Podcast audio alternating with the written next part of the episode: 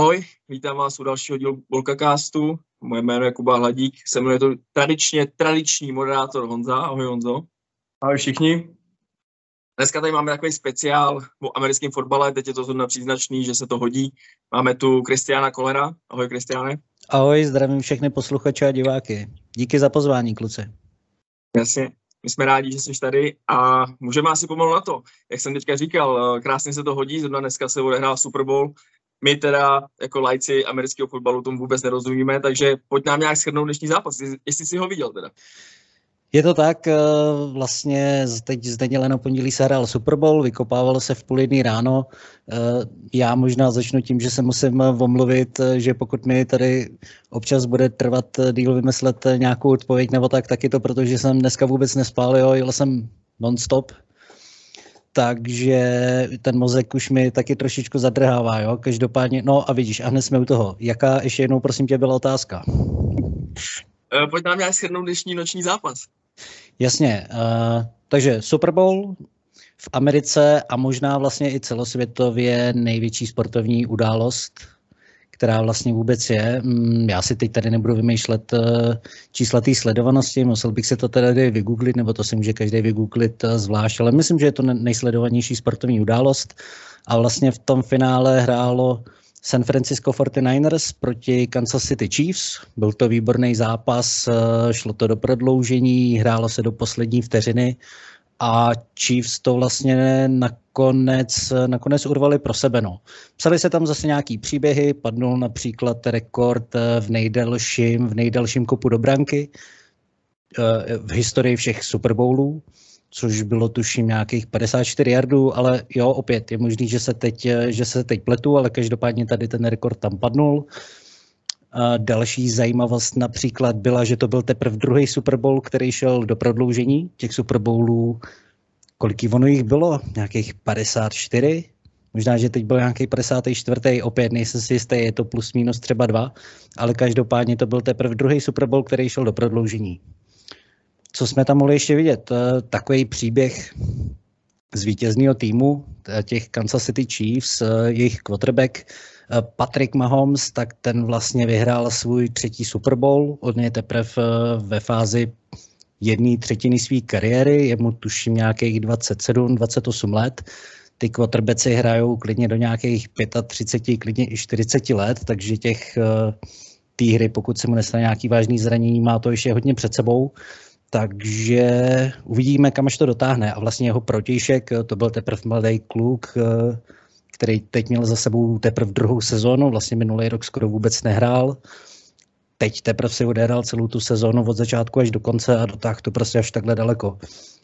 Vlastně i co se týče třeba porovnání nějakých platů, Patrick Mahomes, to jsou prostě desítky, možná i stovky milionů, který on bere za rok. A ten jeho protějšek Brock Purdy, ten je pod nováčkovskou smlouvou a bere prostě nějaký jenom desetitisíce dolarů, jo, takže takovýhle příběhy se tam teď psaly a jak jsem řekl na začátku, byl to super zápas, prodloužení až do konce. Chiefs to v posledních sekundách, v poslední hře utáhli pro sebe. Takže super, super zápas. Ale super, super skrnutí. Uh, já se teď chtěl zeptat, protože my jako prodloužení známe z hokeje, že to je vlastně náhlá smrt. Jak funguje takový prodloužení uh, v americkém fotbale? tak eh, taky to prošlo, prošlo to nějakou obměnou a vývojem. Vlastně eh, dřív se to taky hrálo na náhlou smrt. Eh, když se šlo do prodloužení, kapitáni se sešli uprostřed hřiště, hodili se mincí, kdo vyhrál, tak automaticky chtěl jít hned na míč a pokud skoroval jakýmkoliv způsobem, tím se myslí i právě kopem do brány, který jde udělat ze vzdálenosti klidně nějakých 40 yardů, což je přibližně nějakých 37 metrů od té koneční zóny, tak i tady tím kopem vlastně dokázal, nebo i tady tím kopem, pokud byl úspěšný, tak vlastně ukončil ten zápas a ten tým získal vítězství. Což je takový trošku cheat, nebo tím, že, tím, že si takhle vyhrál ten coin toss a dostal se na míč, tak vlastně tvoje šance na, na vítězství prudce stouply. A je to tuším nevím, kolik je to let. Ono už, ono to, ono to všechno běží, ono už to možná bude 5, 6, 7 let, kdy se ty pravidla upravily, takže teď je to udělané tak, že pokud eh, ten tým, který jde první na míč, eh, kopne míčem do branky, tak ten druhý tým má ještě šanci jít zpátky na míč a buď to dorovnat taky svým kopem, a nebo to přebít touchdownem, to znamená, že ten míč donesou až na konec toho hřiště, tím získají víc bodů a tím ten zápas, tím ten zápas uzavřou. Takže ty pravidla se tam trochu uvolnily, už to není úplně náhlá smrt, ale je to, že oba dva ty týmy mají šanci, šanci se dostat na balon. Pokud samozřejmě hned z toho prvního driveu eh, nepadne touchdown, tak jakmile někdo skoruje touchdown, tak prostě je konec zápasu a ten tým vyhrál. Takže, takže tak no, snad, eh, okay. snad se to dalo nějak pochopit. Super. Uh, pojďme asi, proti máš ještě něco k Super Bowlu? No já jenom jako z laického hledisku vyhrála Taylor Swift, teda jo. no jasně, to je, to taky, to se táhlo teď prostě celou tou sezónou. Taylor Swift uh, randí, randí s Titanem týmu Kansas City Chief uh, Travis Kelsey, takže to samozřejmě byl plný Facebook, i k nám do Čech se to teď tady dostalo, přes den jsem koukal, že i na seznamu někde na Super.cz se o tom psali články, takže to je jako zajímavý, že i tady ten příběh se vlastně dostane k nám do Čech, no. No ale díky to tomu, díky, super, super, díky tomu je to super reklama pro sport, i v Čechách vlastně. Uh, asi ano a hlavně, nebo takhle, úplně nevím, jaký to dopad mělo v Americe, ale co jsem četl na webu, tak v zásadě hromada lidí, co se o fotbal vůbec nezajímala ani v té Americe, tak díky tomu, že ta Taylor Swift teď byla takhle strašně moc vidět na všech těch zápasech a furt se prostě o nich psalo, tak se vlastně mluví o tom, že i ona sama přitáhla hromadu fanoušků i v té jako Americe k tomu americkému fotbalu. No. Jo, jo, to bývá Takže... dobrý, no. Se tam někdo takhle ukáže. Já jsem vlastně čet, že si lidi stěžují v Americe jako ty hardcore fans, že jako a furt eh, v televizi a podobně. Jsem se musel, musel jsem se zeptat na Taylor, no, aby jsme byli v obraze. no jasně, já jsem, já jsem členem mnoha mýmovacích skupin, ať už zaměřených přímo na fotbal, tak i jenom prostě nějaký obyčejný mýmy uh, ze všech stran a ta Taylor, to se tam prostě ukazuje úplně všude, ať už jsou to mýmy o fotbale nebo prostě o politice, o všem, tak ta Taylor tato prostupovala jako skrz na skrz úplně všude, no. To byl, to byl mazec. Jasně. Pojďme, pojďme asi dál, respektive spíš pojďme se, pojďme se vrátit do Boleslavy. Uh, pojďme, si, pojďme si říct něco o tobě. Teď samozřejmě nemyslím, jako kde pracuješ a co doma, ale, ale spíš o tom sportu, jak dlouho to děláš, jak se s tomu dostal a jak tě to naplňuje a tedy. Tyjo, kde bych začal? Uh, k americkému fotbalu jsem se dostal někde v roce 2008, ale to jsem se k tomu dostal tak, že jsem na počítači hrál uh, Medna 2008. To byla vlastně poslední verze hry, která byla na počítač. Asi dva roky jsem to prostě mačkal a pak mě napadlo, že bych si mohl zjistit, eh, jestli, jestli se to tady náhodou někde nehraje. Já jsem z Liberce nebo z Jablonce, tak jsem to hledal v okolí. S chodou okolností jsem teda zjistil, že v Liberci je nějaký tým, tak od roku 2010 eh, jsem to tam začal pinkat. Vydržel jsem tam nějakých asi 7-8 sezon, pak jsem se dostal do Hradce Králové, potom právě ke klukům do Mladé Boleslavy, respektive teď do Bělí, eh, kde pořád nějakým způsobem eh, figuru, mm, starám se například o secky a tak dále, ale tuhle tu sezónu už eh, jsem se posunul zase trošku někam dál, ale s klukama z Bělí jsem samozřejmě furt v kontaktu, říkám, eh, dělám jim ty socky, vím, co se tam děje a tak dále a tak dále. Takže furt jsem v obraze, ačkoliv teď od nové sezóny už zase budu působit trošku někde jinde, zase jsem se posunul trošičku dál. Takže můžeme to chápat jako trenér, manažer, něco takového? Manažera jsem dělal především v tom Liberci. Potom samozřejmě, jak už e, po těch letech jsem nebyl nějaký zkušenosti a mě vždycky právě bavilo se e, dostat do nějakého týmu, kde třeba byli méně zkušený kluci, což i v té době, kdy jsem přišel do Mladé Boleslavy, tak to byla i Mladá Boleslav. Kluci měli za sebou nějaký tři sezóny. Já jsem tam šel s tím, že už si jdu kroutit nějakou devátou, desátou sezónu, tak jsem jim pomáhal, pomáhal jsem jim s útokem, Byly to tři naprosto skvělé roky, kdy, jsme se, kdy se celý tým i celá ta organizace posunula hrozně dopředu. Strašně jsem si to užil ale jak říkám, no, teď byl zase prostě čas uh, jít maličko dál, takže, takže tak. Moje, moje mise tam teď prozatím skončila, ale já americký fotbal mě naplňuje. Myslím si, že že u toho zůstanu ještě hodně, hodně, hodně dlouho, pokud to samozřejmě dovolí soukromý život a tak dále. Takže ještě uvidíme, kam mě cesty zavedou. Mě napadá, uh, jsi zač- říkal, že jsi začínal na počítači s tím mednem. Hmm. Uh, já jsem to popravdě nějaký demičko taky v té době zkoušel, ale já neznal ty pravidla, ty už to znal? Nebo proč jsi začal mačkat jen tak? Hele, neznal mě samozřejmě, kolik mi tenkrát bylo, když jsem s tím začínal. To bylo někde asi na střední škole, tak jestli mi bylo třeba nějakých 17 let. Mně se samozřejmě líbilo jenom, jak eh, všichni ty chlapy, že jo, mají na sobě ty chrániče a teď do sebe narážejí. Absolutně jsem, to, absolutně jsem tomu nerozuměl. Ale tak Dal jsem tomu prostě nějaký čas, eh, pomaličku jsem se do těch pravidel dostal, pochopil jsem, o čem to tak nějak plus minus je, až, eh, až jsem se prostě do toho dostal, pochopil jsem to a s tím, že jsem si potom samozřejmě vyhledal i ten eh, reálný tým v Liberci, tak jsem se dozvěděl další kopu, kopu informací a pak, pak, už to, pak už to jelo. No. Pak jsem se začal skutečně vzdělávat a ale americký fotbal na jednu stranu je jednoduchá hra, na druhou stranu umí být strašně složitá a opravdu jsou to takový jako šachy na hřišti, ale k tomu se třeba dostaneme ještě později. Jasně, jasně. Takže my jsme asi přibližně starý, že já odhaduju, že dá se tady v tom sportu začít i ve 20 letech, jo? Ale eh, v tomhle sportu se dá začít eh, klidně i ve 40 nebo 50 letech. Hmm. A navíc je hrozně zajímavý, že každý somatotyp, eh, ať už má kdokoliv jakoukoliv postavu, tak eh, v americkém fotbale najde svý uplatnění. A tím nechci říct, že je to sport úplně pro každýho. Je to kontaktní sport, takže člověk to musí mít trošku v sobě, nebo minimálně prostě chtít to třeba nějak překonat, nějaký vnitřní strachy a tak dále. Uh, taky je samozřejmě fajn, pokud už přichází s tím, že absolvoval nějaký jiný sport, házenou, basket, fotbal, cokoliv, není to úplně sport pro kluka, který třeba v životě nikdy nic nedělal a ani nechodí cvičit a přijde mu, že by byl dobrý nápad eh, dát se jako takhle na kontaktní sport, jo. Ale tak to takhle funguje asi se všema kontaktníma sportama. Každopádně tenhle sport eh, je vhodný pro všechny, protože se uplatňují třeba jak malí rychlí kluci, tak i pořádný velký silný chlapy. Opravdu každý, každý si dokáže najít to svý uplatnění a to je na tom hrozně super.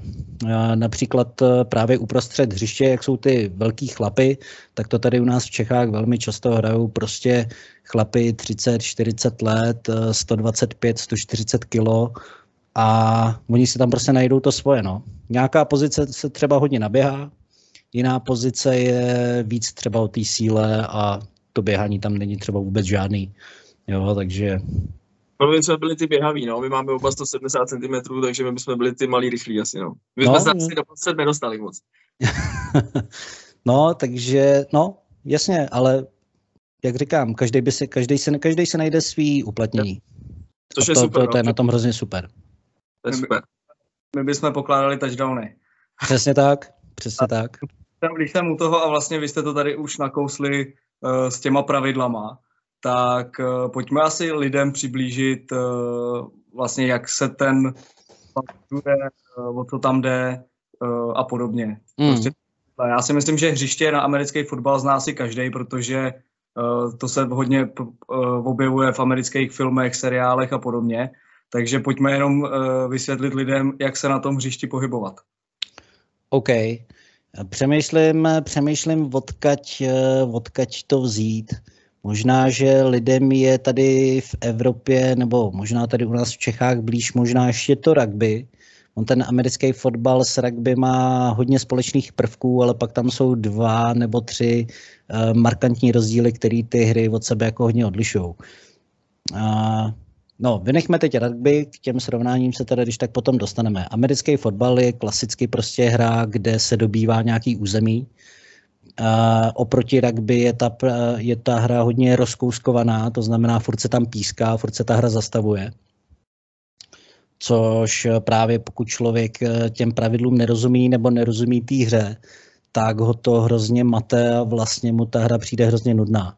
Protože on se rozehraje balón, tři vteřiny se třeba něco děje, uprostřed hřiště se tam pomlátějí ty velký chlapy a najednou se znova píská a teď se půl minuty stojí. Jo, takže pro nezasvěceného diváka, který o tom nic neví, tohle musí být, eh, to musí tohle připadat jako hrozná nuda a chápu, že se mu ten sport pak nelíbí. Ale já to chvilku, já, já to chvilku koukal někdy půl roku zpátky rok a to se fakt nedalo. Jak říkáš, to se no, jo. já vůbec nechápal, kdo co písknul teďka a co se děje. Ale naprosto ti rozumím, protože někde asi před 15 lety jsem byl v Brně na baseballu a měl jsem úplně ten samý pocit. Jo, a chápu ale jinak, že ten baseball může být uh, strašná sranda a tak dále, ale taky prostě přišlo mi, že, se to, že tam furt jenom tak nějak postávají, občas se hodí míček a tím to prostě končí. Když to, kdyby mi ten baseball někdo už tenkrát uh, jako pořádně vysvětlil, o co tam jde a jak to funguje a na co se mám zaměřit, uh, tak bych se to třeba užil mnohem, mnohem víc. No. Každopádně, abych se teda vrátil k těm pravidlům. Pointa je, že na hřišti teda proti sobě stojí dva týmy, oba dva mají 11 hráčů, Jeden tým má v držení balón, mm, ten tým, který má v držení balon, tak má na hřišti svůj útok, svoji útočnou jedenáctku, druhý tým má proti ním jedenáct obránců. A ta hra je teda rozkouskovaná na jednotlivé hry, neboli downy. A útok má, a každá ta hra Začíná tím, že se zvedne balon, tím se odstartuje hra, potom se tam něco děje, s tím balonem se může běžet, nebo se třeba hodí nějaká přihrávka. A ve chvíli, kdy hráč, eh, co má v držení míče sražený na zem, tak ta hra vlastně končí. Jo, takže od zvednutí míče až po sražení hráče s míčem, to je ta jedna hra. A útok, eh, takový základní, nebo základní princip té hry je, že útok má čtyři pokusy na to, aby překonal vzdálenost 10 jardů směrem dopředu. Pokud by tady tu vzdálenost 10 jardů nepřekonal, tak ten míč musí odezdat soupeři. Jo, proto se tam často vidí, že na ten čtvrtý down, na ten vlastně poslední pokus, útok ten míč odkopne co nejdál od té své vlastní endzóny, tím ten míč odezdá sice soupeři, ale aspoň ten soupeř potom zase musí překonat celý to hřiště zase na druhou stranu. A pointa je ten míč eh, takhle dostat až úplně do té, na, na konec hřiště, do té soupeřové endzony a pokud ten míč tam donesu, tak skoru touchdown a jsou za to nějaký body. A na konci, kdo má víc bodů, tak, eh, tak ten vyhraje. OK, Takže... a ještě vidím, když se kope na branky, to je taky v americkém fotbale, to není jenom rugby, ne? Přesně tak, eh, je to taky v americkém fotbale. V zásadě, pokud já se dostanu už na ten čtvrtý pokus, to znamená poslední pokus předtím, než bych ten míč musel odezdat soupeři, ale už jsem na dokop jeho branky, tak se můžu rozhodnout, eh, že teda kopnu tu branku a pokud se mi to povede, tak za to taky získám nějaký body. Získám za to jenom tři body, když to za touchdown je šest bodů, a navíc ještě po touchdownu uh, přichází takzvaný potvrzení, kdy já buď znova kopnu míč do branky a dostanu za to jenom jeden bod, anebo z nějaký krátký vzdálenosti ten míč tam donesu ještě jednou a dostanu za to dva body. Uh, klasicky, klasicky je to tak, že ten tým skoruje touchdown, to znamená doběhne do té endzony a potom potvrzením kopne ještě za jeden bod. To je taková úplně nejčastější varianta, která je prostě k vidění, protože je to taková největší jistota. Jo, jo. Uh, já jsem tady napsal bod, jsi říkal vlastně, když tě srazejí na zem, tak je přerušená hra.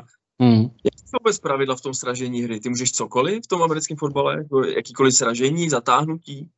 Hele, ani zdaleka. Eh, já jsem zároveň, kromě toho, že jsem hráč a trenér, bla, bla, bla, tak eh, se teda věnu i rozhodcování.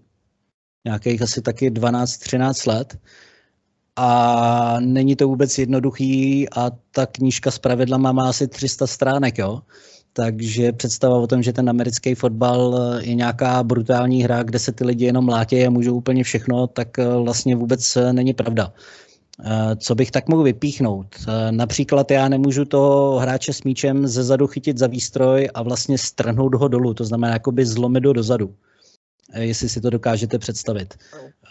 To je řeknu, chvat, který smrdí prostě nějakým zraněním, eh, nějakým vážným úrazem, takže to je, to je například zakázaný. Další věc, co je zakázaná, já ho nemůžu chytit eh, za žádnou část na helmě, a začít mu cloumat hlavou. Jo? Taky další uh, nebezpečná věc, která smrdí nějakým zraněním krku a tak dále, takže to je například další věc, co se nesmí. Jinak na hráče s míčem se toho může hodně, ale tak zrovna tady ty dvě věci, to si myslím, že... To asi stačí, to asi stačí. Tak. Uh, ještě jsem se napsal druhý point u toho, co si řekl. Uh, řekl si, že když se útočí, tak tam jde útočná jedenáctka. Předpokládám, že jsou teda jedenáctky, že je def, defenzivní a útočná? Přesně tak. Uh, takhle. Samozřejmě v Čechách jsou nižší ligy, kde jsou týmy, který mají například jenom 17 hráčů, takže tam jsou prostě kluci, kteří hrajou úplně všechno, hrajou v útoku, v obraně, special týmy, v zásadě z toho hřiště neslezou. A to ale není běžná praxe.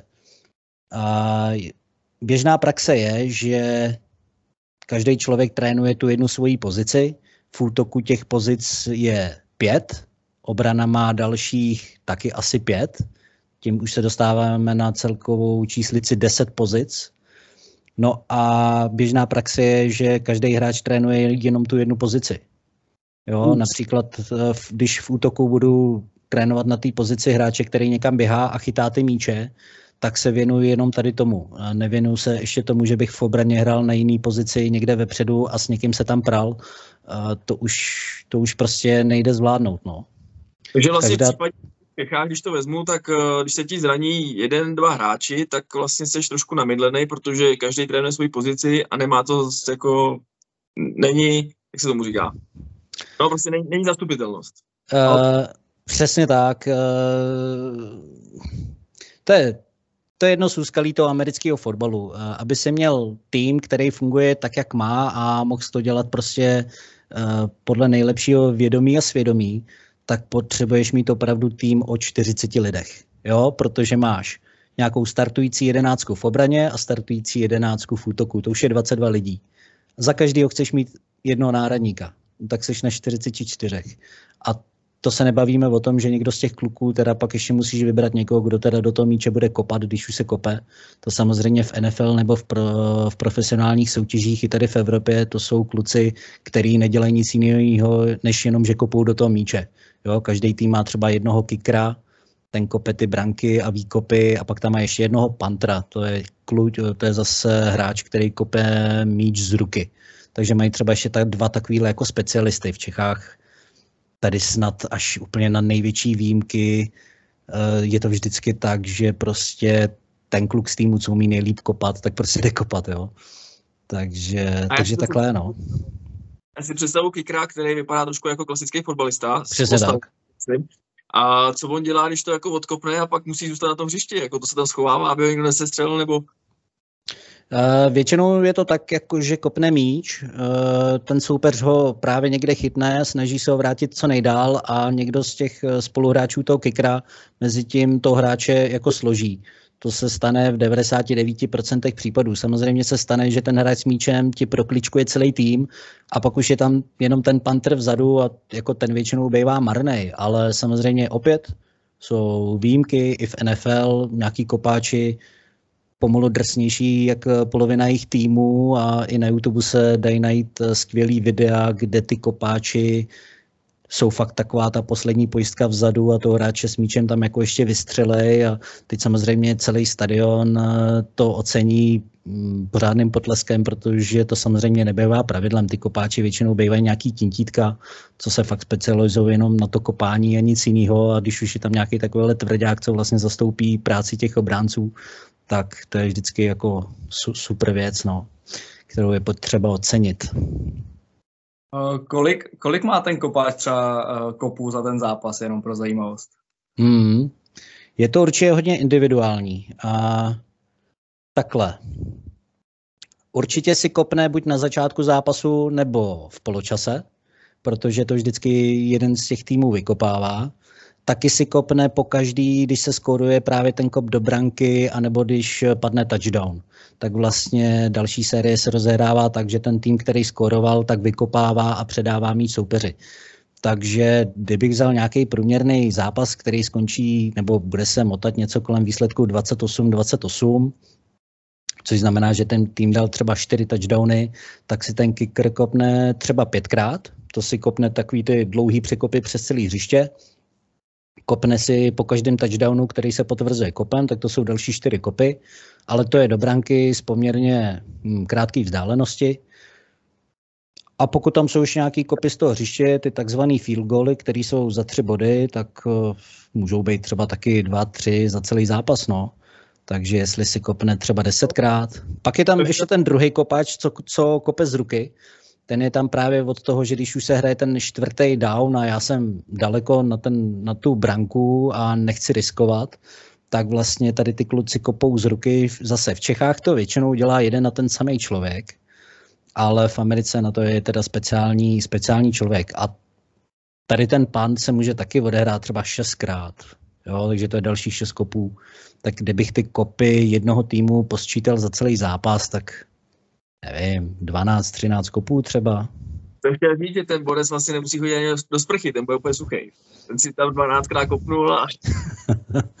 my jsme uh, zrovna třeba v libereckém týmu, my jsme tam měli úplnou farmu jako na skvělý kikry, vlastně náš kopáč eh, tento dotáhnul z té nejnižší ligy, kterou jsme v Liberci hráli, tak to dotáhl do první ligy, potom s týmem Prague Black Panthers hrál i rakouskou ligu, dotáhl to i do reprezentace a on byl opravdu ten člověk, který v tom týmu nedělal nic jiného, než jenom kopal. U nás v Liberci samozřejmě i jako hrál normální pozici, ale protože už v té nejnižší lize začal trhat rekordy České ligy, tak si ho vytáhli do té nejvyšší soutěže a tam se věnovalo opravdu jenom tomu kopání a ten teda měl v té noze páru, no. Uh, no OK, když jsme, když, jsme, když jsme zpátky u České ligy, tak uh, pojďme, se, pojďme se podívat trošku na Českou ligu. Ty už teďka řek, uh, první liga, druhá liga, třetí liga. Jak to teda je? Je to fakt jako, že první liga je to nejvyšší, co tady je? Uh, v Čechách ano, ale máme tady i týmy, který nehrajou Českou ligu. Máme tady Prague Black Panthers, který už uh, roky hrajou ligu rakouskou, což je v Evropě asi nějaká druhá, třetí největší soutěž. Možná ta nejvyšší, nevím, jestli je to Evropská liga, ELF, ten teď mimochodem druhý rok budou hrát pražský Lioni. Uh, německá liga je taky velmi kvalitní a potom je možná už ta rakouská, ale to by mě možná opravili lidi, kteří se tomuhle věnují. Každopádně ta rakouská liga je ještě úplně jiný level, než to, co se hraje v Čechách. Uh, Panteři mají opravdu kvalitní tým, takže místo toho, aby každý rok to tady drtili v Čechách, což pro ně nemá smysl, tak se věnou té rakouské lize. No. Potom tady teda máme ty pražský Liony, který teď druhý rok hrajou Evropskou ligu. V té je tuším nějakých 19 týmů, nebo 14, jsem asi přenal nějakých asi 14 týmů od Španělska až prostě někam do Maďarska přes celou Evropu. No. Počkej, ale vy ty Prague Lions máte taky jako ve skupině, ne? Uh, ano, to je jejich uh, druhý tým vlastně. To jsou kluci, kteří nezvládli ten první tým. Oni v tom prvním týmu mají i hodně importů, uh, kluků prostě ze zahraničí.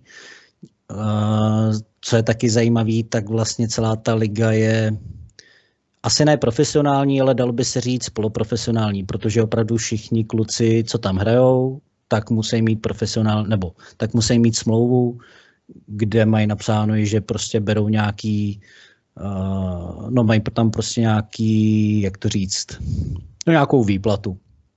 Od uh, desítek euro měsíčně až možná po nějaký stovky, tak to mají pak ty nejlepší hráči, no. Takže vlastně takový Bčko a oni teoreticky tam můžou na vás poslat jako případně na někoho rozehrání sáčka třeba někoho. Uh, ten transfer potom uh, už takhle nefunguje. I v americkém fotbale je tady, nebo za, v Čechách máme samozřejmě Českou asociaci, ale je to propojený i s Evropskou asociací.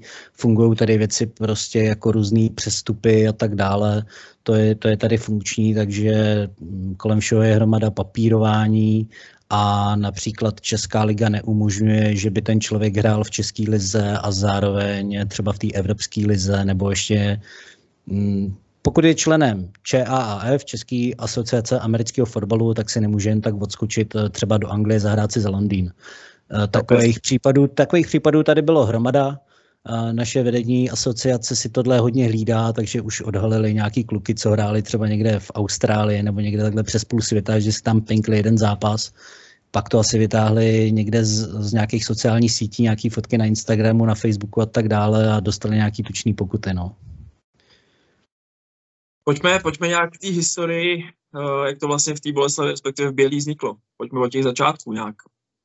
Celý to teda vzniklo v Mladé Boleslavi. Uh, vlastně klučina, se kterým, který začínal u nás v Liberci, protože k nám jezdilo 4-5 kluků z Mladé Boleslavy, hráli za Liberec, já nevím, 3-4 roky, chodili tam vlastně na univerzitu, v Liberci je technická univerzita, všichni to byli kluci z univerzity, ale pak eh, samozřejmě už eh, skončili se studiem, trávili většinu času v Mladé Boleslavy, většina samozřejmě že jo, zaměstnaná v Škod- ve Škodovce, jak už to v té Mladé Boleslavi bývá.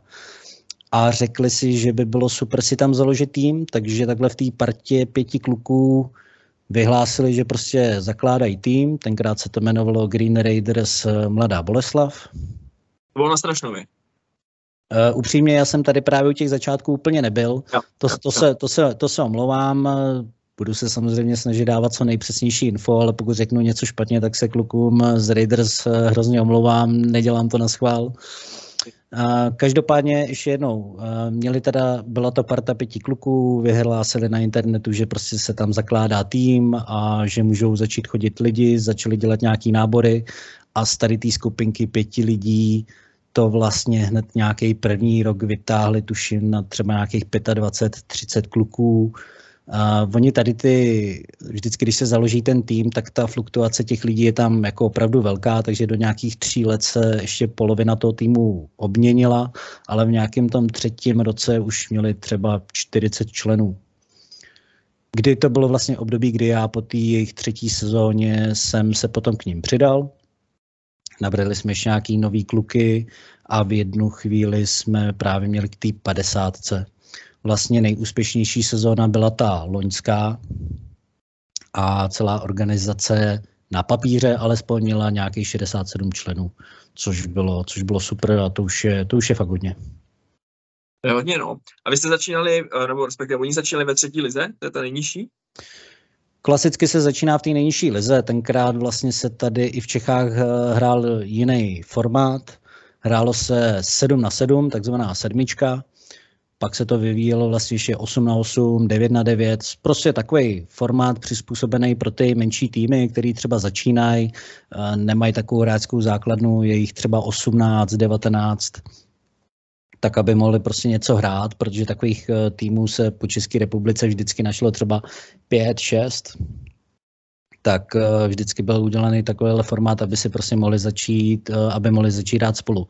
Takže i Raiders vlastně v první sezóně nastoupili tady do toho formátu, tuším, že to asi bylo právě ta osmička, takže nějakých 8 na 8, ale hned druhý rok už, už přestoupili do toho velkého fotbalu 11 na 11 a u toho zůstali a těma výkonama šli už eh, jenom nahoru, no. Vlastně jo, takový, promiň, povídej. Následoval postup teda do druhé ligy, jo, potom. Přesně tak. E, není to, Není to úplně tak, že v české lize zavedený, že nutně ten, kdo třeba vyhraje nějakou nižší ligu, že nutně musí přestoupit do té vyšší a že ten, kdo v té vyšší byl na posledním místě, takže nutně se stoupí někam níž.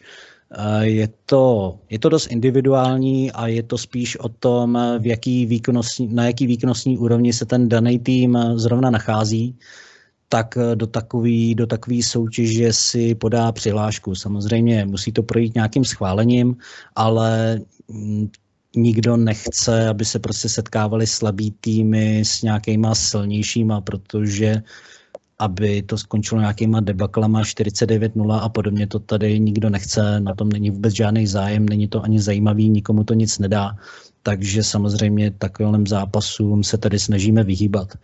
Já si myslím, že těch výkonnostních úrovní je tady třeba pět, řeknu, a opravdu mezi všema je docela velký rozdíl. No. OK. No, já jsem k tomu, uh, vlastně tomu týmu, tak my jsme se bavili o nějakých 44 hráčích minimálně. Ty si teďka říkal, že tam je nějakých přes 60 členů té organizace. Hmm. uh, útok, obrana, tohle, uh, kolik má ten tým trenérů, když jsme u toho, těch hlav, který hmm. o tom hmm. to je taky velký problém. V zásadě uh, minulý rok se nám povedlo podepsat uh, ne na full time, ale prostě dva super trenéry, který s náma byli na všech tréninkách, na všech, na všech zápasech, ještě vlastně v preseason, to znamená nějaký tři, čtyři měsíce předtím, než začala liga, tak ještě jsme měli výpomoc jiných trenérů z velkých klubů, třeba z Prahy, tak to bylo strašně super a ideální samozřejmě je, aby si na každou tu jednu pozici měl trenéra.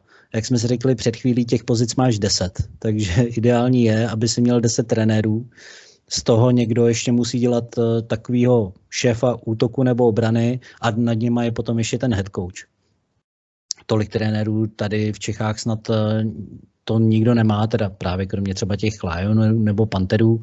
Většinou to bývá tak, že máš jednoho, dva trenéry, který se opravdu věnují tomu trénování a potom na každé pozici máš prostě nějakého toho zkušeného lídra, který jim s tím pomáhá, pomáhá připravovat ty tréninky, potom si vede tu svoji skupinku a je prostě takhle kruceno. Eh, je třeba jako mít nějakých 12 až 15 trenérů třeba.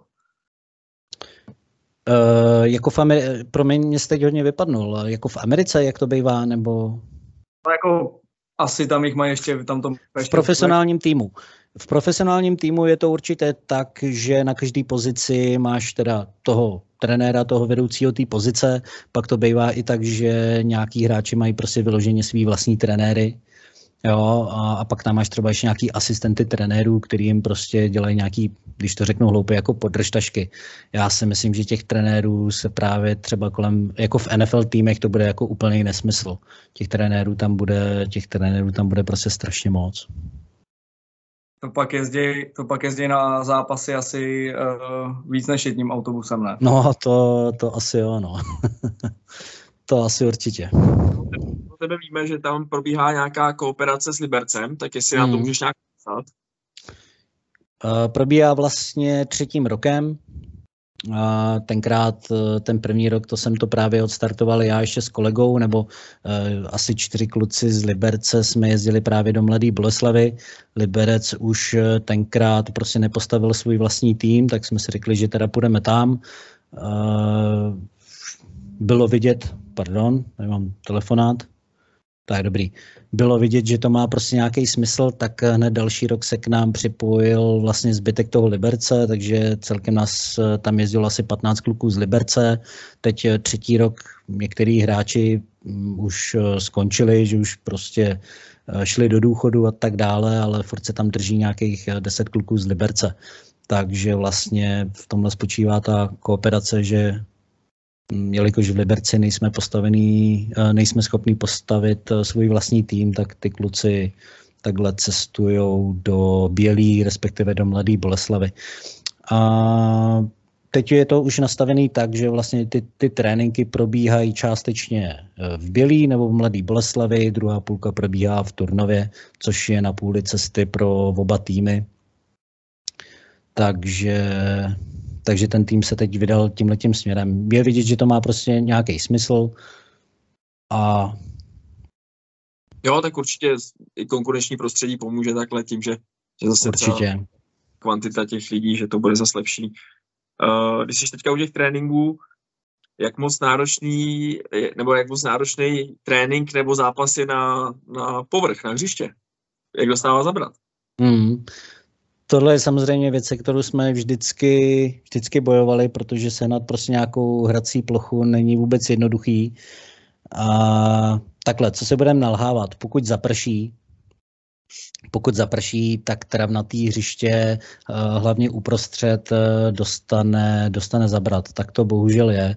Pokud je ale sucho, tak vlastně už se potvrdilo, že bychom to hřiště neníčili víc, než ho ničejí třeba eh, normálně fotbalisti takže pokud je sucho, tak eh, to hřiště ne, nějak jakoby netrpí. I vlastně na ty střídačky, kde se klidně může pohybovat těch 30 lidí, tak vlastně natáhneme nějaký gumový plachty, který ten povrch ochránějí a My jsme právě získali, co se zápasů týče, tak v Bělý Raiders získali to zázemí, tam je skvělý hřiště, skvělá tribuna. Uh, fotbalisti měli první rok strach, že jim to hřiště tam právě zničíme a tak dále. Byly z toho, z toho trošku nějaký mrzutosti, ale vlastně teď eh, po třech letech se ukázalo, že ta spolupráce vlastně funguje, takže už jsou všichni spokojení, jak my, Raiders, tak vlastně i ty fotbalisti, správce hřiště. Ta spolupráce je tam teď výborná.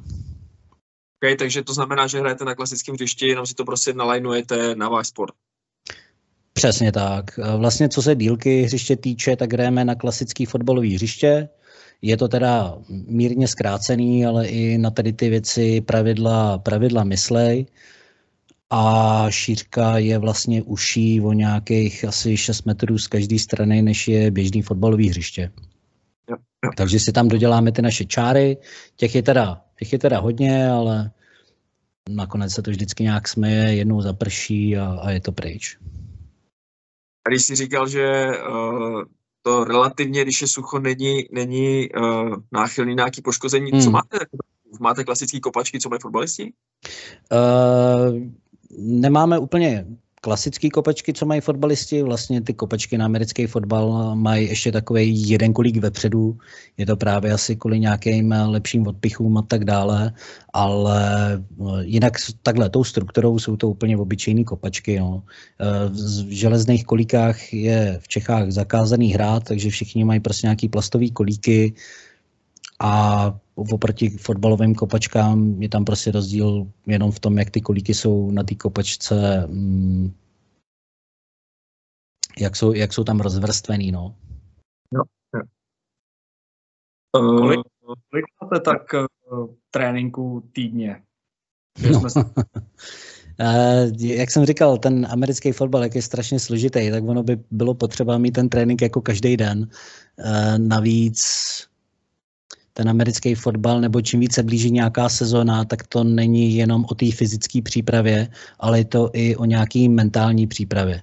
V zásadě je naprosto běžnou praxí i v těch nižších ligách, že potom čím více blíží ta sezóna, tak ty týmy si ty všechny tréninky nahrávají a tak dále a potom probíhají videorozbory v zásadě každý týden prostě nějaký videorozbor, buď jak tréninku, tak potom i v sezóně vlastních zápasů, zápasů z všech soupeřů, protože v České lize zase na všech úrovních je povinnost všechny zápasy nahrávat. Ty týmy si to pak mezi sebou sdílejí, máme na to vlastně aplikaci huddle.com, kde vlastně já vidím všechny zápasy napříč všema ligama a soupeřema a tom softwaru se potom dělají ty rozbory. Takže to není jenom ta fyzická příprava, ale potom i nějaká ta mentální. Každopádně, jak už bývá praxí úplně všude v Čechách, eh, ty obyčejný týmy trénují prostě dvakrát týdně. I tak je prostě problém, aby se tam všichni ty kluci sešli. To je samozřejmě další úskalí. Eh, chcete, aby se vám na tréninku sešlo 30 lidí, a prostě když se, když se vám tam nesejdou aspoň ty dvě jedenáctky, tak, tak to prostě moc natrénovat nejde, no. My to známe z hokeje, no. Tam jako, když tak. se sejdeme s tak to taky není úplně ono. Přesně tak, přesně tak. No a t- jak jsme právě říkali na začátku, jak ten uh, americký fotbal je náročný právě na ten personel, tak pro nás je málo i 18 lidí, no ideální takový minimální počet na tréninku 25 a musí to být ještě správně roz, rozvrstvený po těch pozicích, protože já nemůžu vzít kluka, co hraje něco a strčit ho úplně někam jinam. To jakoby potom to, tu hodnotu vlastně má taky mnohem nižší. No.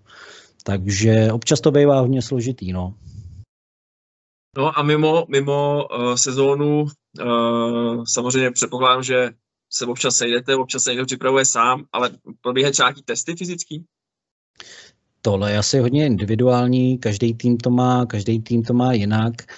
Ta fyzická příprava rozhodně je na ní kladený důraz. Vždycky, vždycky si seženeme nějakého člověka, který se samozřejmě v tomhle vyzná, postaví ty tréninkové plány a ten podzim a zima je hodně věnovaná fitku, právě té fyzické přípravě potom vlastně se přiline ten prosinec a leden, únor a vlastně čím více blíží ta liga, která začíná v dubnu, tak tím více najíždí na nějakou techniku a na nějakou sehranost. Ale ten podzim a zima je vždycky věnovaná fyzické přípravě, jak běhání, tak samozřejmě fitku. No a vy to asi taky budete znát, to je všude stejný, někdo tomu dá víc, někdo tomu dá míň, no, někdo do toho fitka prostě nepáchne, i kdyby se dělo jako cokoliv, no. To je, to je potom no. taky těžký. každý pro sebe, no. Musí každý tak. sám sebe. No. No, eh, nakousli jsme tady lehce téma reprezentace a já jsem hmm. viděl na vašich sítích, že i nějaký reprezentanty máte v kádru, tak kolik aktuálně tam je reprezentantů u vás? Ah, já si myslím, já si myslím, že jich tam bude nějakých pět. Myslím si, že jich bude nějakých pět. Eh, takhle, jak jsem říkal, že jsem u toho fotbalu už nějakých 13 let. Eh, mě pod rukama už prošlo strašně moc lidí, takže já už to mám v té hlavě eh, pomotaný, kdo kde byl a tak dále. Ale těch reprezentantů, vlastně se kterými jsem mi pak se kterými jsem měl tu čest hrát a tak dále, tak jsem viděl docela dost. No, myslím, že bych jí napočítal třeba 10 za celou tu kariéru, ať už to byl Liberec, tak potom právě i ty Raiders, i vlastně kluci, kteří začínali v tom Raiders, tak se potom probojovali do reprezentace, takže to jsou, to je, to je vždycky radost, když se takovýhle člověk objeví, začne makat a, a najde si tam tu cestu. No. To jako pro nás je zajímavý, protože my jak sledujeme hokej, fotbal, tak uh, aby se někdo dostal z druhé ligy do reprezentace je docela jako neuvěřitelný. Tak uh, že tady to je trošku jako jinak postavený. Uh, no, dřív to, bylo, dřív to bylo takový one man show. V zásadě už jsme tady taky předtím nakousli ty Prague Black Panthers, uh, tam se koncentrovali ty nejlepší hráči.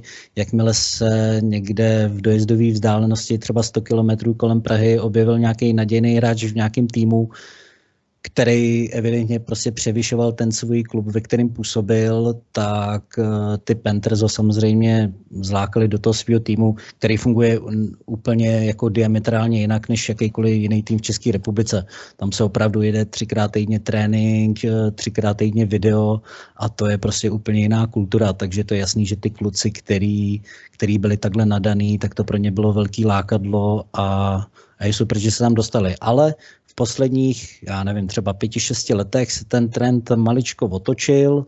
Možná i ty, i ty vedoucí té reprezentace pochopili, že aby se ta aby se ten fotbal v Čechách někam posunul, ale i ta reprezentace možná, tak je prostě potřeba zapojit eh, i víc kluky jako z jiných týmů, protože do té doby to bylo třeba 80% hráčů z PBP, ale to se právě někde přibližně před těma šesti lety změnilo a do té reprezentace se dostalo hromada kluků ze všech prvoligových týmů, ale i druholigových a bylo tam pár vlaštovek právě ze třetí ligy, ale to byl například eh, jeden náš spoluhráč z Liberce, takový talent na všechny sporty, na co kdy šáhnul, tak ten se tam právě s přehledem dostal i z třetí ligy a hned v prvním zápase, co nastoupil, tak hned v první akci před naprostou bombu a to byl třeba rovnou i tahun té reprezentace. Ale tak to jsou takový, to jsou takový uh, přírodní ukazy, no. Jasně. Uh, Proky nějaký bod? Ne. Já tady mám jenom ještě, aby jsme dokončili tu sezónu, pak už asi můžeme mít třeba na nábor, ale uh, já jsem si našel, vy máte 8 zápasů za sezónu. Je to tak, ta druhá liga v základní části má 8 zápasů, mm, playoff letos byly dva zápasy, my jsme se dostali až do finále, takže to bylo 10 zápasů, 10 zápasů za sezónu. V té nižší lize je to 6, v první lize je to asi 12. Hmm.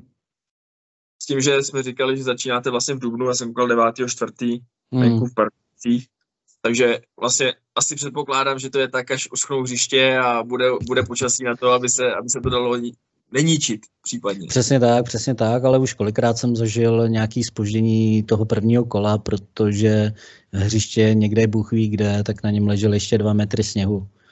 No, takže to se samozřejmě, to se samozřejmě stává. No. Pak pak je potřeba najít buď nějaký národní hřiště, třeba nějakou umělku, anebo prostě počkat no, chvilku.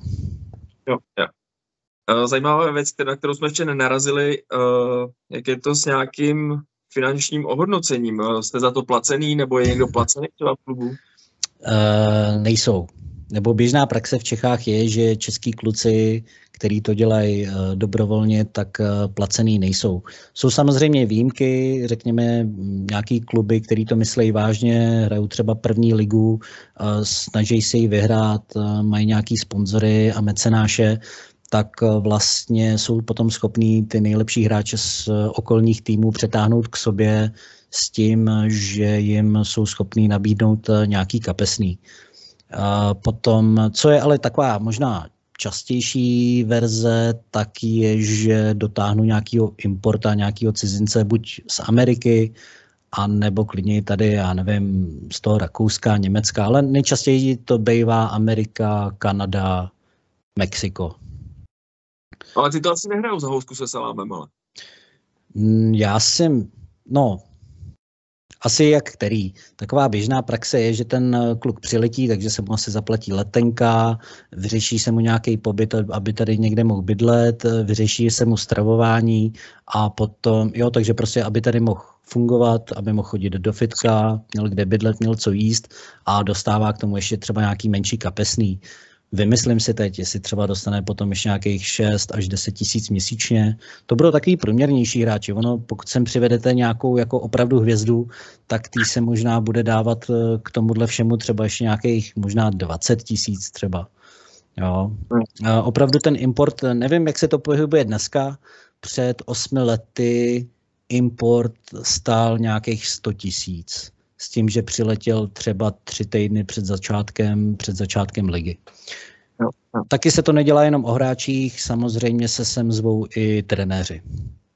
Jo. Tak ono ve finále u vás to je vlastně sezóna na dva měsíce, no. My třeba v hokeji to máme půl roku, ale u vás to je hmm. vlastně taková měsíčka jenom, no. Což se dá zkousnout tady. Je, je, je to tak, no. Samozřejmě bylo by super tady ty importy mít tady co nejdřív, Problém je, že pak to samozřejmě čím díl ten kluk tady je, tím víc to potom leze do peněz. No. Samozřejmě taky ne vždycky se to povede. Ten hráč může na internetu vypadat dobře, jeho videa můžou vypadat dobře, ale pak přiletí a třeba žádný zázrak to není. Takže občas to bývá takový gamble. Ale tady v Čechách už jsou nějaký jména, které jsou ověřený a jsou tady kluci, kteří tady pravidelně, pravidelně hrajou. A k těm taková... třeba ani ještě, jako No. Já se omlouvám, ještě bych vlastně řekl, možná taková zajímavost, možná, no ale škoda je, že já si samozřejmě teď nevybavím to jméno, protože, jak jsem říkal na začátku, nepracujeme mozek. Měli jsme tady quarterbacka, který hrál svýho času za Prague Black Panthers, to je asi nějakých deset let zpátky a to byl vlastně hráč, který který se podíval minimálně do nějakého startovacího kempu v NFL eh, za tým Raiders. Takže i takovýhle hráče jsme tady měli. Takže, no. takže, takže to bylo strašně super se na něj dívat. A... Co bych znát, no, ten skok. To byl, tenkrát to byl vlastně možná nejlepší hráč v Evropě před těma deseti lety. No. A k těm financím ještě uh, ani třeba jako nic výstroje nedostanou ty hráči, nebo na zápas jezdíte autobusem, autama? Všechno si platíme sami. Uh, Určitě jsou asi nějaký týmy, který mají třeba nějaký kontakty a tak dále, tak uh, třeba sponzoři nabídnou nějaký autobus nebo zafinancují možná nějaký výstroje nebo zafinancují tréninkové hřiště, uh, ale běžná praxe bývá určitě i v těch nižších ligách, že hold si to všechno kluci musí platit sami, to znamená výstroj, která ale možná třeba zrovna v porovnání s hokejem jako není vůbec drahá. V tom hokeji, co jsem pochopil, tak tam to jsou opravdu rakety, nebo jak se musí často ta výstroj obměňovat, tak to se potom dostáváme úplně na jiné částky. Každopádně v Čechách je ta praxe, že je potřeba koupit si výstroj a platit potom nějaký roční příspěvky, který, myslím si, takový asi taková univerzální částka, která napříč Českou republikou dneska je, tak je to kolem asi 9 tisíc ročně si myslím, no, že bude takový, tak, takový průměr. Si myslím, že taková lidovka ještě. No. Ten, ten hokej už dneska bývá třeba příspěvky rodičů 15 za měsíc třeba. No. no. Samozřejmě to... taky záleží, jak ten klub je potom velký, eh, jestli má třeba nějaký mládežnický kategorie a tak dále, protože s mládeží samozřejmě zvrůstají nějaké šance na uzavření nějaký spolupráci třeba s firmama, získat nějaký sponzorský dary anebo získat dotace, které se samozřejmě do toho financování klubu potom můžou hodně promítnout a může to být takový, taková dobrá symbioza. No. To znamená, že ty jsi říkal, že i autama jezdíte na ty zápasy svýma? Uh, já jsem působil většinou v týmech, eh, kde se jezdilo autama. Samozřejmě zažil jsem i zápasy, kam se jelo autobusem, ale ono to finančně vždycky stejně nakonec vyjde levněji s těma autama, tak jsme třeba volili ty auta. Tam, ten autobus je samozřejmě dobrý v tom, že ten tým jede spolu, nikdo hmm. nemusí řídit, nikdo se nemusí o ně starat, to je strašně super, ale jelikož to finančně nebylo nějak jako lukrativní, tak jsme většinou jezdili autama. Ale samozřejmě, když byla ta možnost autobusu, že jsme třeba jim měli nějakou slevu, což se nám občas taky povedlo, tak to samozřejmě bylo super. Já si popravdě nedokážu představit uh, chudáky řidiče, kteří jedou do Třince na zápas, no, ale... tam, jsme, tam jsme zrovna jeli autobusem, takže, takže, to, bylo, takže to bylo fajn, no. Ne, tak uh, zrovna my jsme v Raiders byli hodní kluci, takže řidič měl klídeček, pohodičku, ale tak co já vím, nějaký 4-5 hodin tam, potom 4 hodiny si tam nějaká pauzička a pak zase zpátky. S tím, že jsme to ještě museli brát eh, přes nemocnici, protože klučina si tam vykloubil eh, prsty, tak jsme ho tam ještě museli v Třinci někde vyzvedávat tu nemocnice a teprve pak si jelo zpátky. No. no, tak tam u vás to jsou chuťovky ty zranění. No. No, tohle je takový zajímavý téma a já si upřímně nemyslím, že, že by těch zranění, těch vážných, bylo třeba nějak víc eh, asi než v hokeji nebo i v kopaný. Já jsem eh, poslední dobu, nebo často o takových věcech eh, přemýšlím a v zásadě určitě v tom americkém fotbale se často stává nějaký naraženiny, koňáry a takovéhle věci, ale s tím ten člověk jakoby počítá Kdežto například v kopaný se úplně nevždycky počítá, že mě někdo sjede jako s kluzem ze zadu, že? Jo, jako, okay, jo. Takže... Uh, okay, hokej je trošku jiný, v hokeji to s tím taky počítáme, no. No, takže v zásadě jasně takový ty lehčí zranění, těch je v tom americkém uh, fotbalu spousta ale s těma se počítá, asi to bude třeba dost podobný tomu hokeji, ale potom, co se týče opravdu těch vážných zranění, tak si myslím, že to bude úplně stejně jako v každém jiném sportu. Jo, no, no. Že prostě většinou se mi stane, když, když udělám něco, co dělat nemám, použiju nějakou špatnou techniku, kterou jsem použít neměl, dělám něco jiného, než co mi říkají trenéři, jdu do toho špatně a tak potom se mi stane nějaký vážný zranění. A to si myslím, že je potom ve všech sportech úplně stejný. Takže jo, ve výsledku já bych ani neřekl, že ten americký fotbal, že by tam těch zranění bylo víc, než, než eh, v porovnání s jinýma sportama. Nebo aspoň, jako říkám, aspoň těch vážných. To, že se mi stane nějaká naraženina, budu týden jako mimo, jasně, ale s tím se prostě počítá. Je pravda, že vy jste zase, vlastně vy, co chodíte do těch soubojů, tak vy jste stavěný, že jo? Vy jste chlapi jak hory, nemáte vidět ani krky, že jo? Protože jste prostě nabušený. Takže to v české lize úplně jako nefunguje. Takhle to v české lize není. Jste na to připraveni. Myslím si, že ty fotbalisti klasický, tak eh, to jsou párátka, kdy mají 50 kg a tam, když někdo zajede, tak eh, většinou praskají kosti. No. U vás jste přece jenom trošku jako spevněný. No. Jasně, ale to, ano, a to je to, o čem jsem mluvil i vlastně na začátku. Jako jít hrát americký fotbal s tím, že jsem v životě necvičil a nedělal jiný sport, tak není asi úplně, není úplně rozumný. Ale abych nekřivděl klukům, i takových jsem zažil vlastně hromadu a zvládli to, v zásadě ten americký fotbal jim otočil potom život na ruby, i díky tomu potom třeba začali cvičit, hodně zhubli a tak dále mm, mám takový skvělý případ, vlastně kamarád, když začínal s fotbalem, měl nějakých asi 150-160 kg, neuběh 15 metrů, neudělal klik, nic a vlastně ten americký fotbal mu ten život úplně otočil, on zhubnul nějakých 30 kg a posílil a takže takže tak, no. Takový life changer to je, no. Ano. Uh, pojďme na ten nábor taky. Já jsem vlastně koukal, tak eh, moc týmů tu mládež asi nemá, nebo je to, je to takový ještě furt nový sport, tak, eh, nebo minimálně v Bělí ta mládež, co jsem si tady našel na stránkách eh, Českého svazu, tak není nikde registrovaná. Tak jak je to třeba s dětma? Mm, je to tak, že Raiders minulý rok rozjeli kategorii dětí od 10 do 15 let, ale je to v kategorii flag football, což je v zásadě taková bezkontaktní verze amerického fotbalu. Je to pro kluky i holky, v Americe je to strašně populární, tím, jak je to bezkontaktní, tak je to právě ideální příprava takhle těch menších dětí potom na, ten, na tu kontaktní verzi. A pointa je vlastně v tom, že všichni hráči mají kolem pasu takové praporky a obránci se snaží ty praporky strhávat a vlastně simuluje to, to složení toho hráče na zem. Takže ten, ten flag football je hodně o házení těch přihrávek a, a o strhávání tady těch eh, praporků. No a jak jsem teda říkal před chvílí, Raiders eh, tady tu kategorii dětí založili loni, Teď zrovna momentálně probíhají i nábory na Facebooku Raiders, o tom budou určitě, nebo už možná jsou nějaký příspěvky, události a tak dále. A každý, kdo by měl zájem zapsat svý, zapsat svýho výrostka, tak, eh, tak bude vítaný. Já myslím, že minulý rok se tady toho, budu říkat kroužku, účastnilo někde kolem desíti dětí, Teď do dalšího roku jich tuším minimálně asi šest zůstalo napevno, že pokračují dál a určitě se kluci budou snažit eh, rozrůst a postavit nějakou, právě nějaký tady ten tým dětí, který by se mohli účastnit nějaké oficiální soutěže. A jak jsem říkal, je to pro kluky i holky. Uh, I Raiders tam právě mají, tuším, dvě, jedno nebo dvě děvčata. Všichni se to strašně chválí a užívají, takže snad jim to vydrží.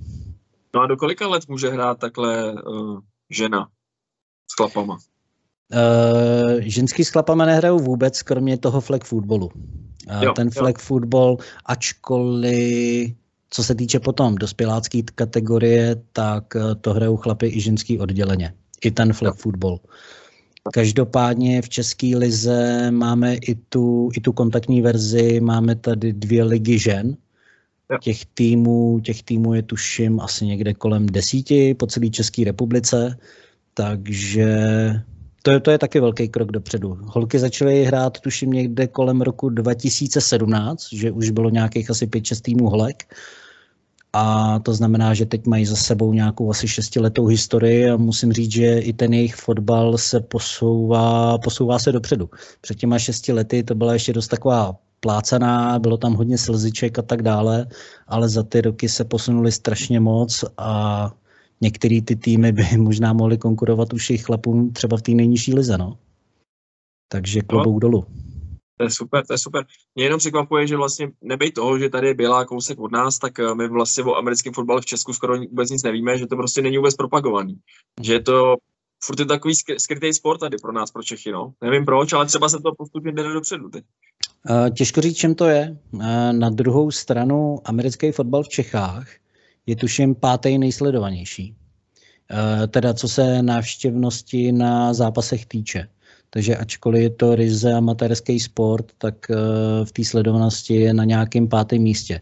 Teď vlastně už poslední dva roky někde asi na ČT nebo na ČT Sport vždycky se vysílá finále a i přes tu základní část se vysílá, tuším, třeba nějakých 6, 7, 8 televizních utkání té základní části té první ligy.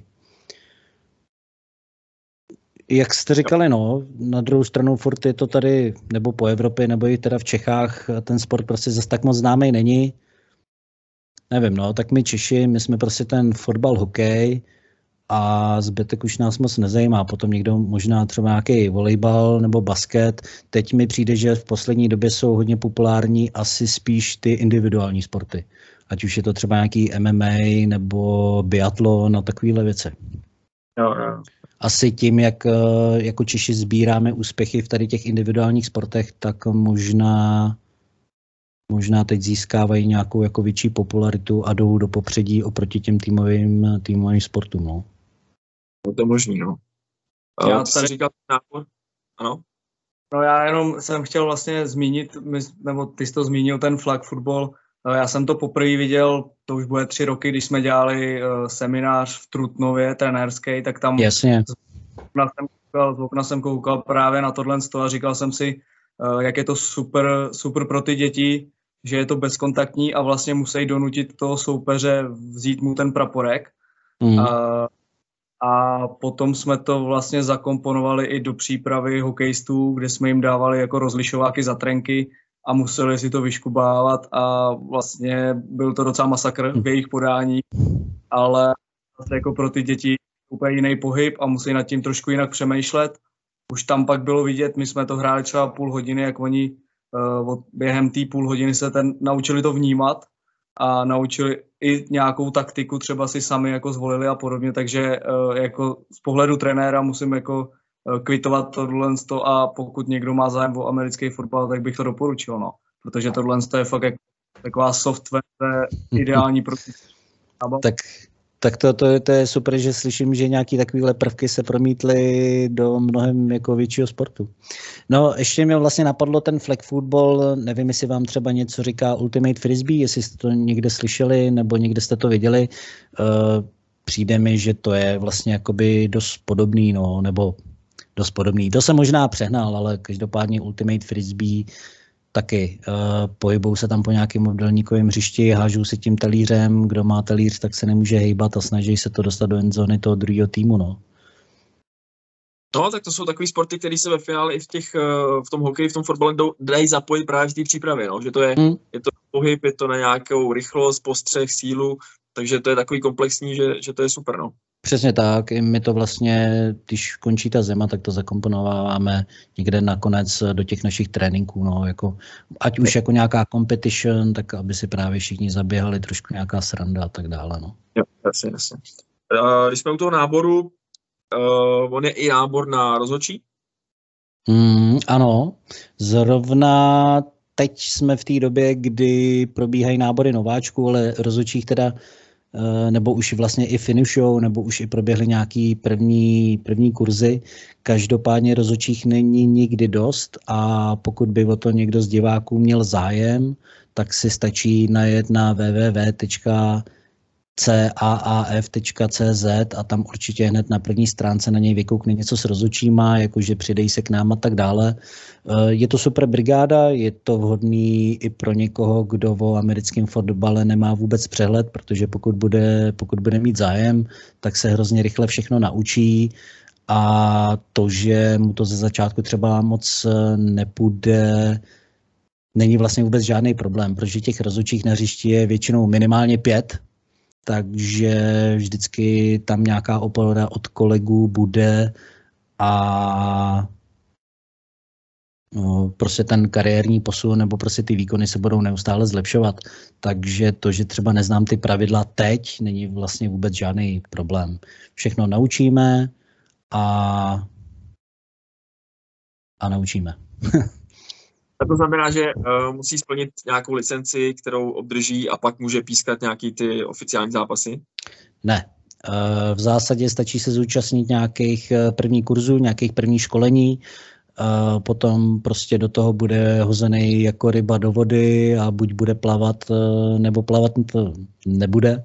Samozřejmě ty kolegové, co jsou s ním na hřišti, tak se postarají o to, aby doplaval vždycky do konce, ale pak to záleží vždycky na tom jednotlivým rozočím, jestli prostě se tomu bude chtít dál věnovat, anebo z nějakého důvodu usoudí, že to třeba není úplně pro něj a skončí. Každopádně, aby se dostal na to hřiště, začal sbírat nějaké zkušenosti a začal si vydělávat i nějaký uh, první kapesný, tak uh, proto není potřeba vůbec nic, jak říkám, zapsat se, zapsat se na nějaký doškolení, absolvovat ho, koupit si nějakou rozhodcovskou výstroj, která je třeba v řádech dvou tisíc, ale mám pocit, a snad teď neřeknu nějakou tajnou informaci, ale myslím si, že ne. Základní paušál je 800 za odpískaný zápas, plus k tomu potom je třeba nějaký cestovný a tak dále a hned další rok se tady ten paušál dá, pokud napíšu dobře nějaký test, který se právě taky dělá na tom školení, tak se můžu dostat i na mnohem zajímavější čísla. Takže za mě je to super brigáda. No, já, to, určitě, já to dělám už 12 let a, a užívám si to. Je dobře, že jsi zmínil tu částku, protože ty peníze přece jenom těma lidma víc trhnou, takže, takže doufejme, že po dnešním díle bude velký, velký, velká odezva na, na rozhodčího. Já, já si hlavně i myslím, nebo takhle, já bych to chtěl hrozně, já bych to chtěl porovnat s rozočíma kopaný, co můžeme vidět tady různě v těch pralesních ligách, co se děje v České republice. Vlastně i všude se z toho dělá sranda po internetech a v televizních seriálech a tak dále, kde ty rozočí jsou vlastně skoro až tyranizovaný jak těma hráčima, tak těma fanouškama, musí si poslechnout eh, Bůh ví, co nejsou a co nejsou jejich mámy a tak dále. Ale to v americkém fotbale neexistuje v zásadě ten rozhodčí, ty rozhodčí mají, mají za prvý velkou pravomoc, ale mají i nějaký respekt. Ve chvíli, kdyby si na ně někdo otevřel pusu, tak okamžitě přicházejí nějaký tresty pro celý ten tým právě stylem ztráty pozici na hřišti, takže i když občas se stane, že nějakýmu hráči to prostě ujede, otevře si pusu na ty rozočí, tak eh, velmi rychle je usměrněn do patřičných mezí a vlastně i ty jeho spoluhráči, který kvůli tady tomu jednomu člověkovi najednou začnou ztrácet pozici na hřišti, tak oni i sami si ho potom velmi rychle jako spacifikují.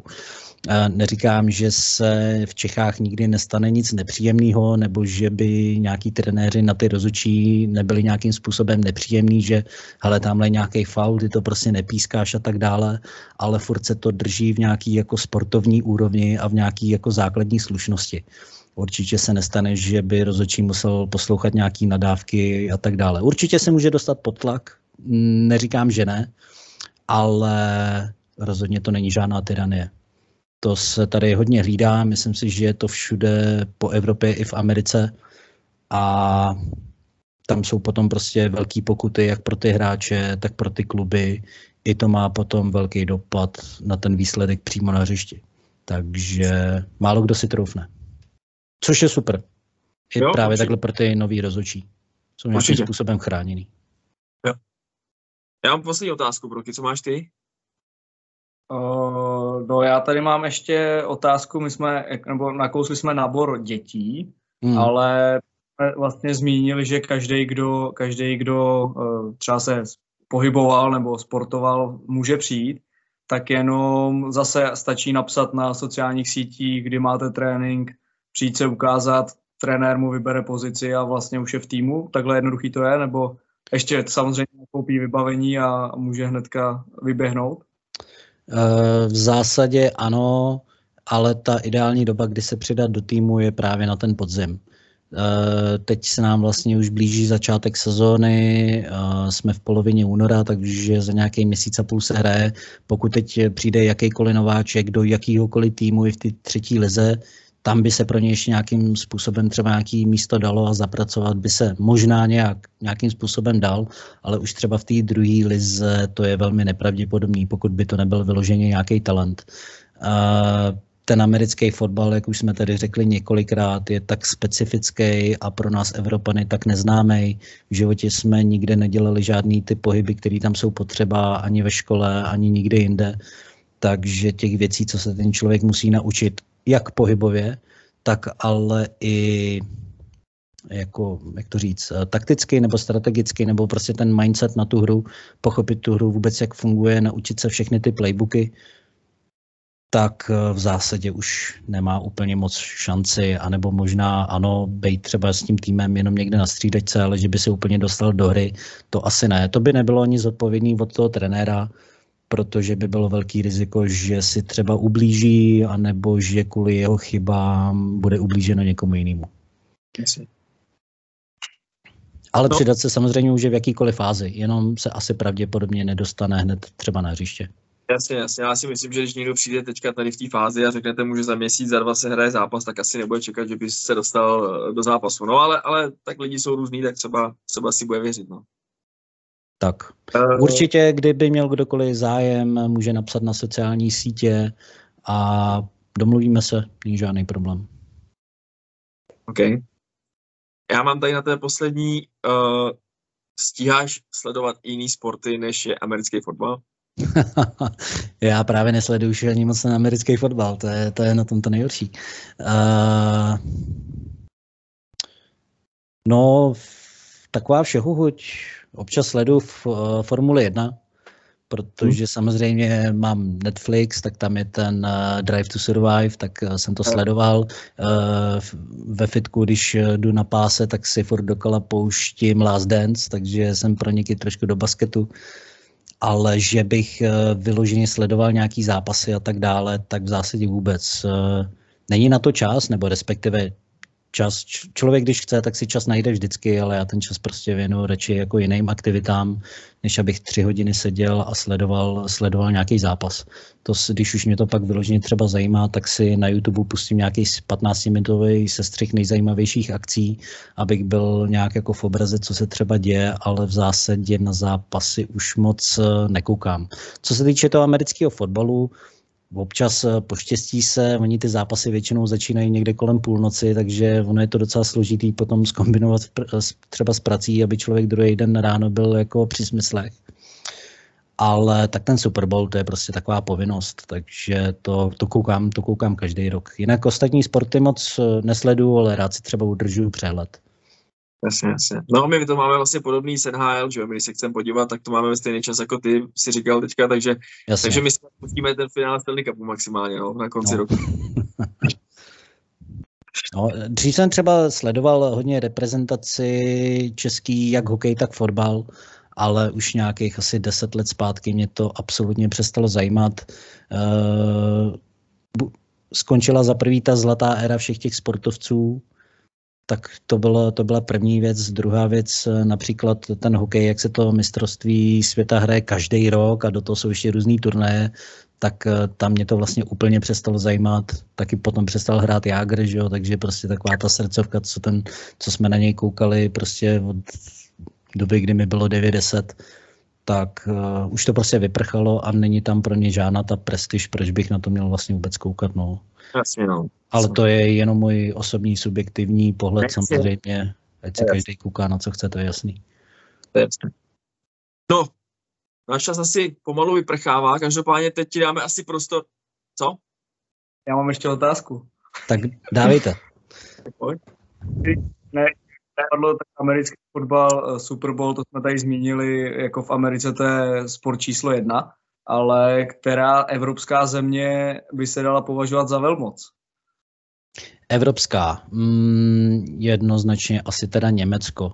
Dřív v Německu fungoval i program, který se jmenoval NFL Europe. V zásadě bylo tam, tuším, nějakých asi 10, 11, 12 týmů, což byly takové farmy těch týmů z NFL. Takže taková ta malá NFL se hrála dřív i tady v Evropě ale z toho potom spadlo. Asi na to nebyly peníze a hm, hádám, že z toho chtěli těžit eh, jak nějaký diváky, nalákat na NFL, tak asi i třeba nějaký talenty dostat do Ameriky. Asi to nebylo nějak zajímavý, tak to zrušili. Každopádně teď je to, furt je to Německo. Nebo i když se podíváme po celém světě, tak klasicky to jsou všechny země, kde byli američani po druhé světové válce takže překvapivě například Japonsko má velmi dobrý národní tým. Tam třeba i hodně bývalých sumistů se právě dalo na americký fotbal a hrajou tam ty velký těžké pozice uprostřed hřiště, ty silový. Takže například Japonsko, člověk by si řekl, že tam třeba americký fotbal hrát asi vůbec nebudou, ale taky je jedna z velmocí. No. A hraje se, hraje se nějaký mistrovství světa?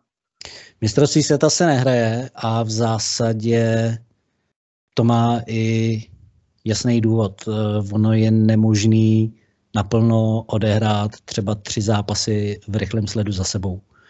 Vím, že rugby se tak hraje, nebo probíhá vždycky nějaký mistrovství světa, teď nevím, jak dlouho trvá, jestli mi poradíte, možná nějakých 14 dní? Já si myslím, že to bylo 14 dní, tak nějak.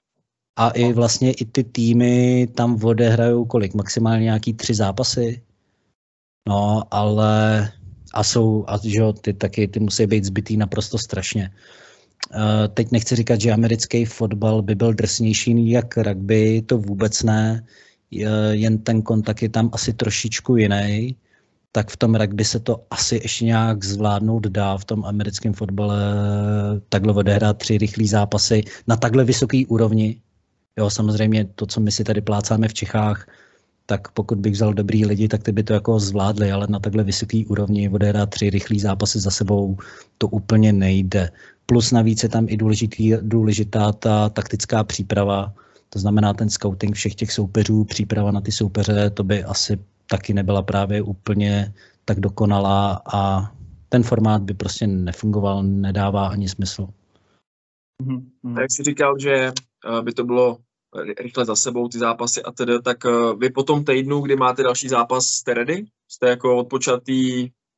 Jasně. Jo, jasně, že jo, a hlavně, nebo takhle, jsme furt amatéři, pokud mě se v nějakém, nebo furt to hrajeme na celkem nízký úrovni. Pokud mě se v tom zápase jako nestane nic vážného, nějaký zranění, tak eh, normálně jsem schopný za dva dny jít, eh, dát si jeden trénink, ve čtvrtek další trénink a potom o víkendu hrát. To se dá zvládnout úplně v pohodě. V zásadě ty kluci právě, budu tady furt opakovat dokola z toho PBP, tak ty svýho času, když hráli Českou ligu a zároveň hráli ještě Rakouskou ligu a zároveň do toho některý kluci hráli třeba ještě tu reprezentaci, tak prostě oni v sobotu hráli jeden zápas a v neděli hráli další zápas. Jo, ale to bylo, to bylo tak, že pro ně ta Česká liga byla jenom taková plácaná, takže oni byli schopni odehrát ten jeden zápas naplno v té rakouské lize a druhý den odehrát takový jako pro ně průměrný, nebo teda hodně podprůměrný zápas v té České lize, takže zvládnout se to určitě dá. Tady se fakt bavíme o té špičkové úrovni, kde ty chlapy v NFL, kdyby měli hrát jako dva zápasy hned za sebou, tak to asi jako nedají, nebo tam by pak bylo hodně zraněních a tak dále. No a když se vrátíme k té Honzové otázce, co je teda vrcholem uh, reprezentační akce nějaký? Uh, vlastně hraje se mistrovství světa, hraje se mistrovství Evropy, ale hraje se to, ten formát je mnohem delší, například, že ta reprezentace hraje jednou za měsíc. Jo. Takže jestli jsem tady předtím vlastně řekl, že se žádný mistrovství světa nehraje, tak se omlouvám, splecem se. Uh, možná, že se nehraje mistrovství světa, ale stoprocentně se hraje mistrovství Evropy, kde mimochodem český tým je na nějaký, uh, český tým chlapů je tuším na nějaký 15. příčce aktuálně. Uh, holky ty jsou šikovnější a ty obsadili tuším sedmý nebo devátý místo. Takže holky, holky do toho. No tak, uh, takže je to prostě dlouhodobější formát turnaje, je to který... Přesně tak. Uh, odehrajou se tam je potom nějaká vyřazovací část a tak dále, jestli se odehraje ve výsledku třeba 5-6 utkání, asi kdyby ten tým měl jít až do finále a určitě tam je potom mezi těma zápasama klidně těch 14 dní nějaká mezera. No. Určitě no. to není tak, že by se hrálo v pondělí a pak ve čtvrtek. Končí moje otázky, takže... OK, tak když jsme to asi naplnili. Uh, Kristiane, uh, máš ještě něco, co bys si chtěl tady, tady říct? Snad uh, bych zopakoval, kdyby někdo ten americký fotbal chtěl zkusit, ať už jste odkudkoliv, nejenom třeba z Mladé Boleslavy, uh, mrkněte na stránky asociace www.caaf.cz, najdete si tam všechny kluby, které v České republice fungují, jsou tam chlapy, ženský, právě i ty kategorie dětí, kategorie dorostenců, kategorie juniorů. Je to hromada a pokud vás to láká, tak neváhejte a jděte si to zkusit. Myslím si, že to určitě stojí za to. Takže to by bylo takový, taková moje message na závěr. My budeme jenom rádi, když eh, díky tady našemu podcastu se povede někoho přivízt Eh, my moc děkujeme za tvůj čas. Určitě Já vám to, moc děkuji za pozvání. Díky moc. Určitě to bylo obohacení pro nás. Zase jsme se trošku dostali do nového sportu. Uh, ten rozhovor podle mě by mohl být tak tři hodinový, protože těch otázek by bylo ještě spousta a super se s tebou povídá. Díky, Takže díky. třeba uděláme nějaký druhý díl. Takže Určitě, budu pak, moc rád. pak moc děkujeme, pozdravuji tam všechny a třeba se zase někdy uvidíme. Budu, díky moc chlapi, ať se vám daří ve vašem podcastu i v ostatních činnostech. Ještě jednou díky moc a mějte se. Čau, čau. Měj se, ahoj. Děkuji. Díky. Ahoj.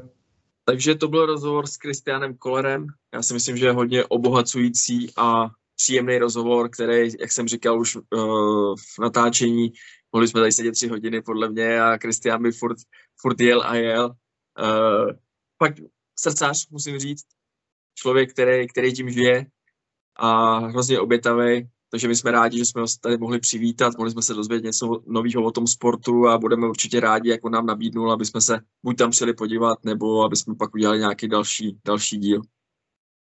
Jo, souhlasím, bylo to super, super pokec. Uh, zmíněný sociální sítě, webovky, takže lidi mají určitě jako možnost se dozvědět další a další věci, uh, podívat se na zápasy a podobně. Uh, my budeme rádi, když uh, začnete sledovat i nás na základě tohohle rozhovoru, uh, máme Instagram, X máme, Facebook, YouTube, Spotify, Apple Podcast, všude to bude, takže když budete sledovat i nás, tak budeme rádi. A nám už asi nezbývá nic jiného, než pozdravit jenom naše klasický dva fanoušky, Filipa Šindeláře, dočkal se s Filipe a Michala Bartu, takže to je asi tak všechno a mějte se krásně a doufáme, že se vám tenhle díl líbil. Mějte se, čau. Čau.